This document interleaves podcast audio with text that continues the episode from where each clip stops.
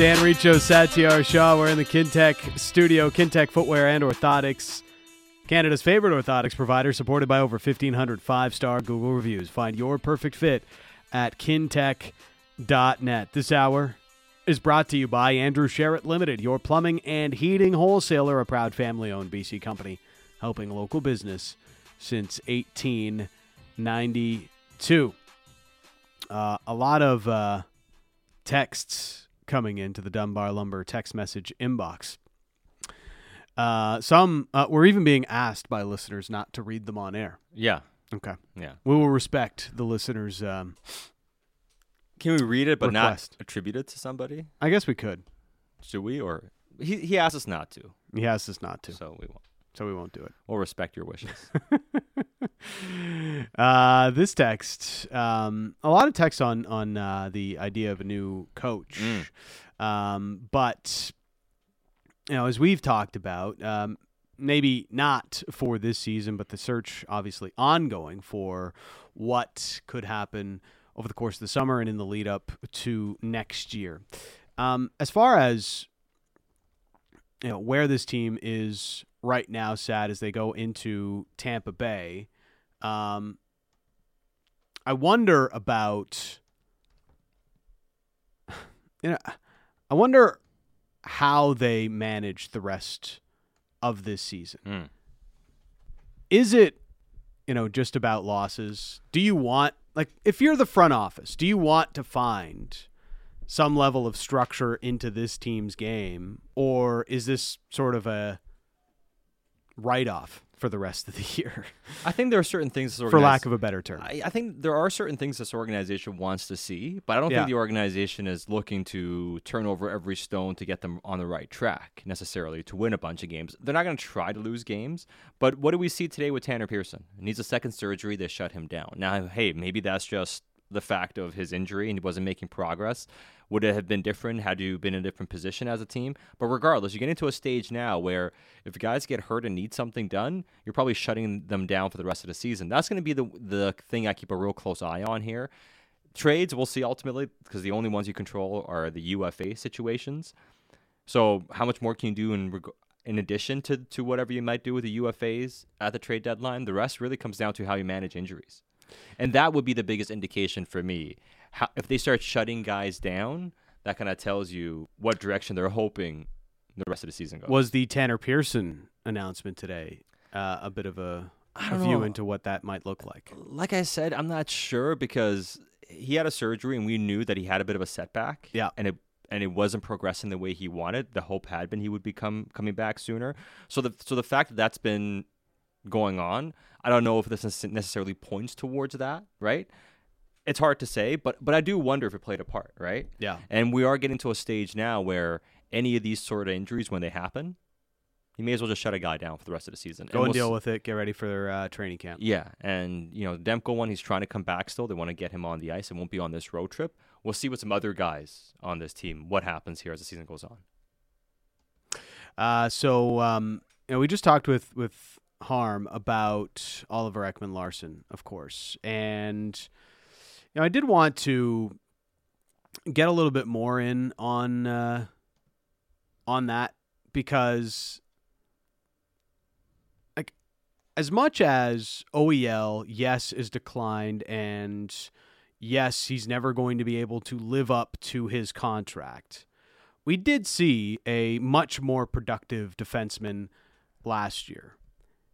And I can't help Sat, but think about the circumstances of his arrival in Vancouver and all of the things he himself said about playing in Arizona for hmm. so long and it being a battle for irrelevancy or against irrelevancy and these types of things.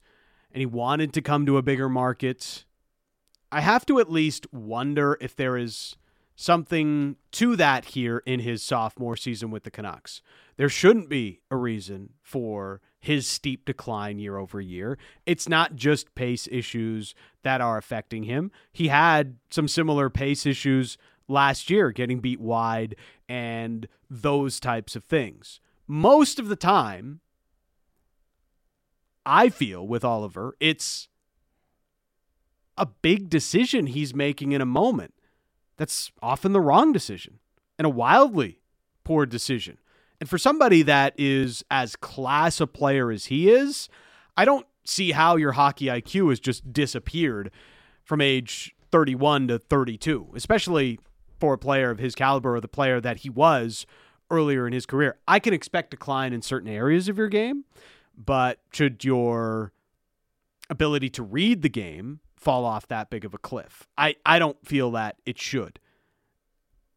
And then there's the flamingos in front of the block shots, the bad decisions. It all adds up to me where I'm wondering if OEL's commitment to staying at a high level is part of the conversation here. This potential healthy scratch, for me, it's a long time coming. I know for a lot of our listeners and a lot of Canucks watchers, it's a long time coming.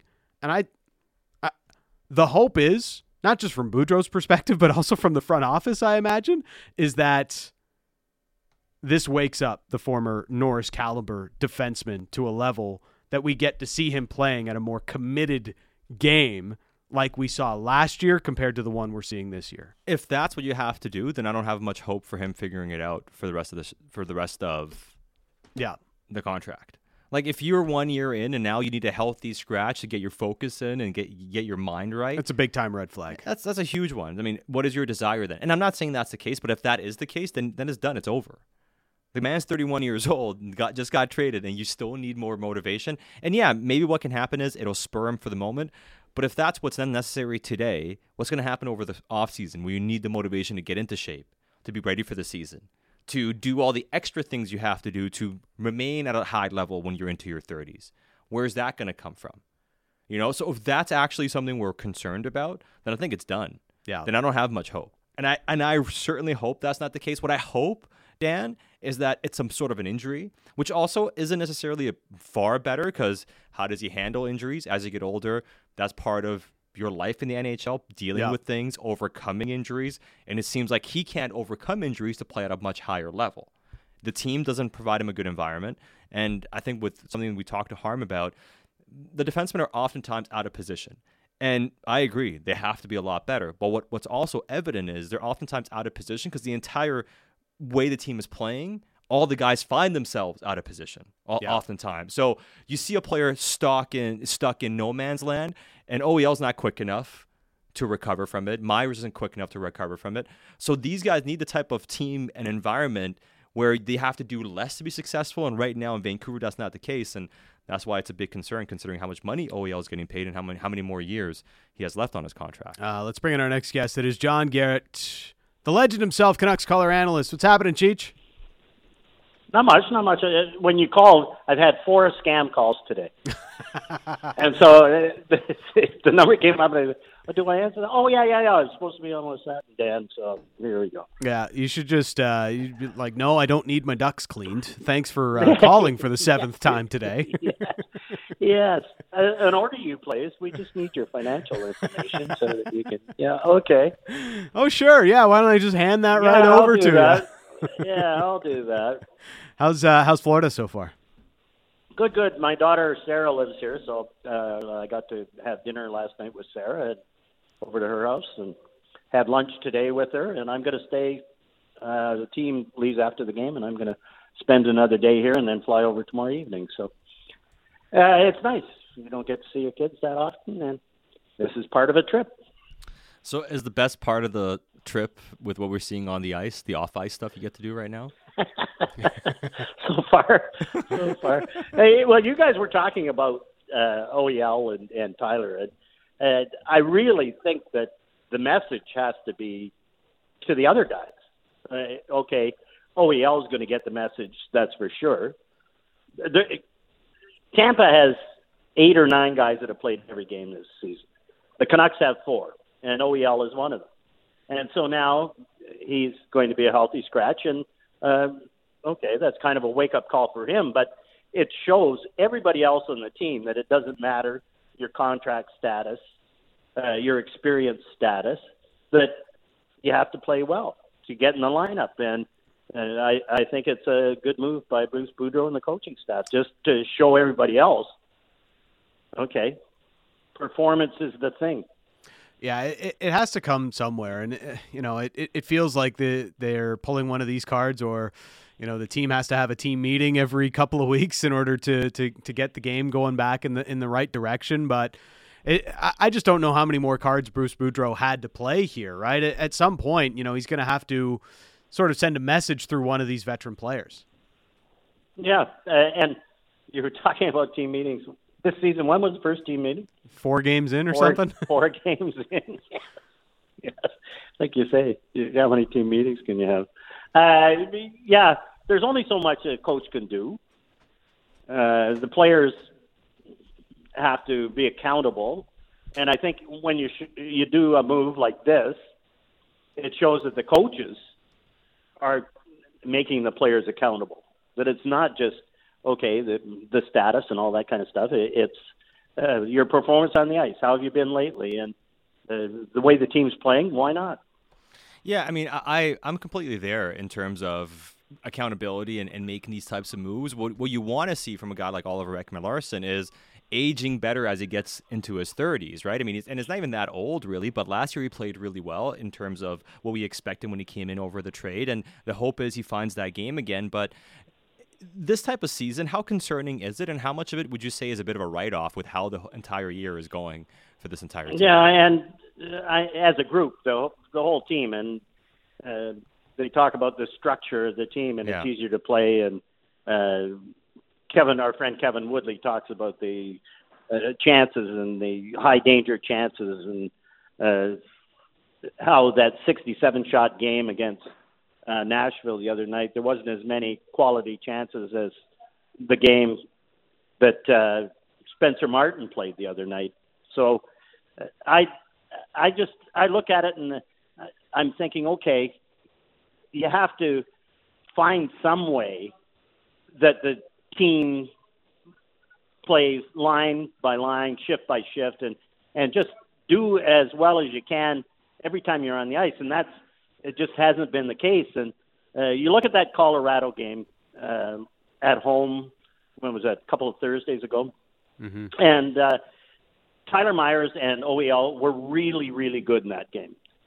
Uh, Tyler was plus three, OEL was plus two, uh, and they contained. They were played within themselves, didn't try and do too much, and and kind of fed off uh, their experience and played a really good game.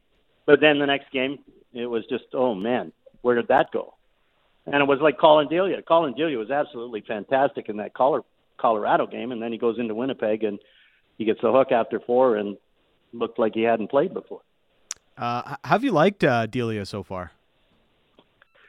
inconsistent. That's the problem, and uh, if he could just string together some games and get the confidence of the team, and it, that's the problem. And now Spencer, who has played pretty well, but how many five goal games can you have and keep the team's confidence?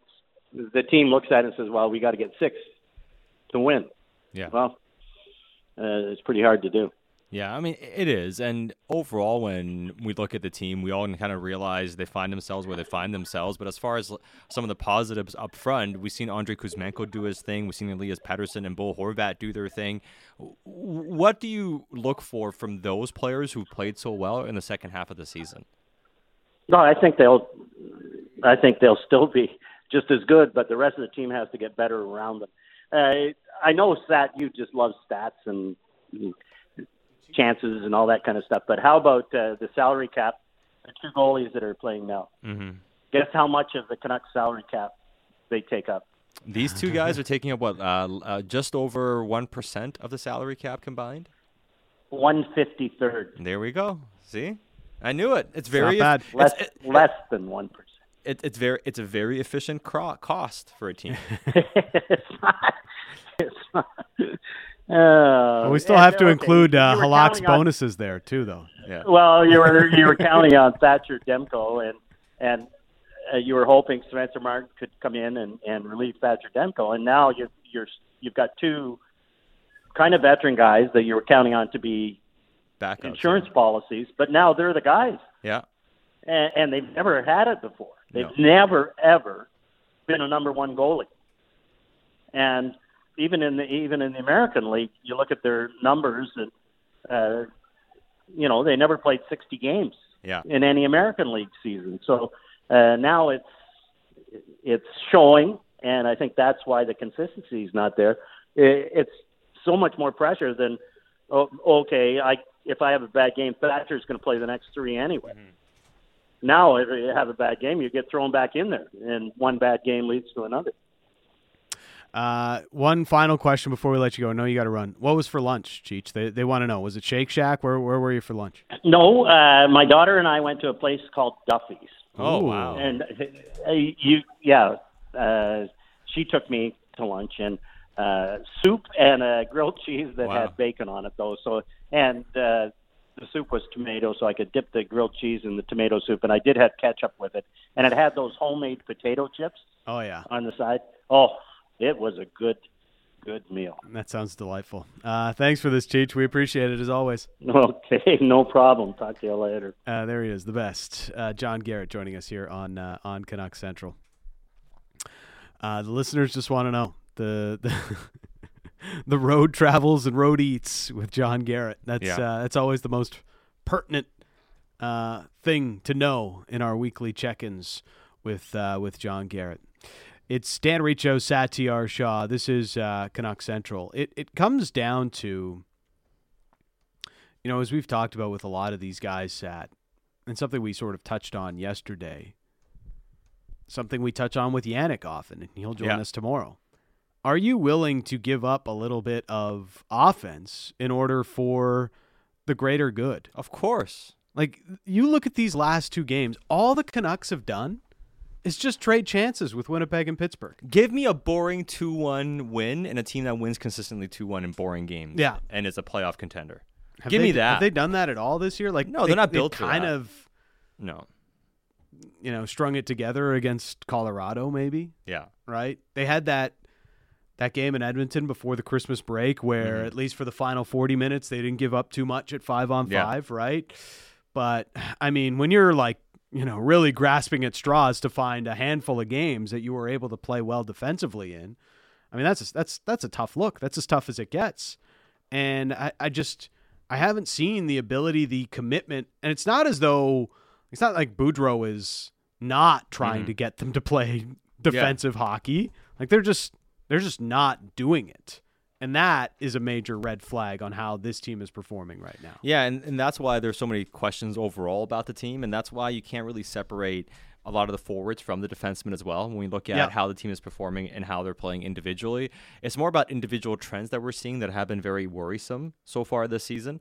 And when we talk about OEL, that's the biggest concern. It's just about the trend, where it's going, and where the indicators are. And it's not a good in- indication. We've seen other defensemen figure it out and get better as time goes on, but it's about, again, we talk about team process. What are the reasons that lead to a player potentially not being the best version of themselves? And it comes down to what he needs to do. Uh, somebody texted in and said, uh, Sat, you called out, you cu- counted out Edler and said he can't play top four minutes anymore. And, you know, how did that age? And Edler is still playing for sure. Yeah. But he played 18 minutes last year, year, playing 15 minutes a game this year. He played 41 games last year, and they sat him out here and there. They sheltered him a bit. He can still play and provide something, but he needs the right environment for it. He played in a team that has structure. He's better defensively. The last year in Vancouver, he put up some points prior two years, but they weren't getting defensive results with him out there. Better than other players, but he couldn't handle playing 22, 20, 21 minutes a game against tougher competition and help you be successful because it's asking him to do something he's not capable of doing. But you put him in a position where he can be successful. He's still playing at a high level. The question for OEL is what does it what does support look like for him and what can he give you at a high level? Yeah. Because you're paying a guy like Edler 3 million and he's playing 18 fif- 15 minutes a game, great. Whatever. You're paying guys 7.25 million. What are you getting out of that player? Playing those top four minutes, and can you get that out of Oliver Ekman Larsson? How do you get the best out of him? Because right now he's not handling those minutes very well. He did last year, not so far this season. So there's one player that I find uh, super interesting, Hampus Lindholm. He was in Anaheim, classy defenseman, really good. Towards the end of his Anaheim tenure, wasn't very good. None of the numbers were good. He was bad. His defensive value was cratering in Anaheim. And when the Boston Bruins traded for him, it was like, what's like what what does Boston see here? And then they immediately gave him a massive contract. People are like, "What? You're giving this guy this contract on the Yeah. season he was having in Anaheim? Like, are they crazy? What's going on here?" Uh, he ends up getting hurt there in his first year with Boston, but this year, Hampus Lindholm has been imperious. He's been fantastic Yes. unbelievably good. And yes, it's a very different team, but also Boston was interested in Oliver Ekman Larsson as well. Yes, there was were. two teams. Remember, Vancouver and Boston. Now, Vancouver yes, was the team that was actually willing to give up a sizable asset. yes. Um, now Boston, you know it. They have Charlie McAvoy. They've got others that Mm-hmm. can help there too. But I, I just wonder, you know, if if if the story ended up with OEL in Boston, if we would have seen a career turnaround for him as well, like we've seen with Hampus Lindholm, who's been unbelievably good for the Boston Bruins. Uh, all right, Dan Riccio, Satiar Shah coming up. The pregame Canucks in Tampa Bay. More on Oliver Ekman Larsson. More on your Canucks on Canucks Central.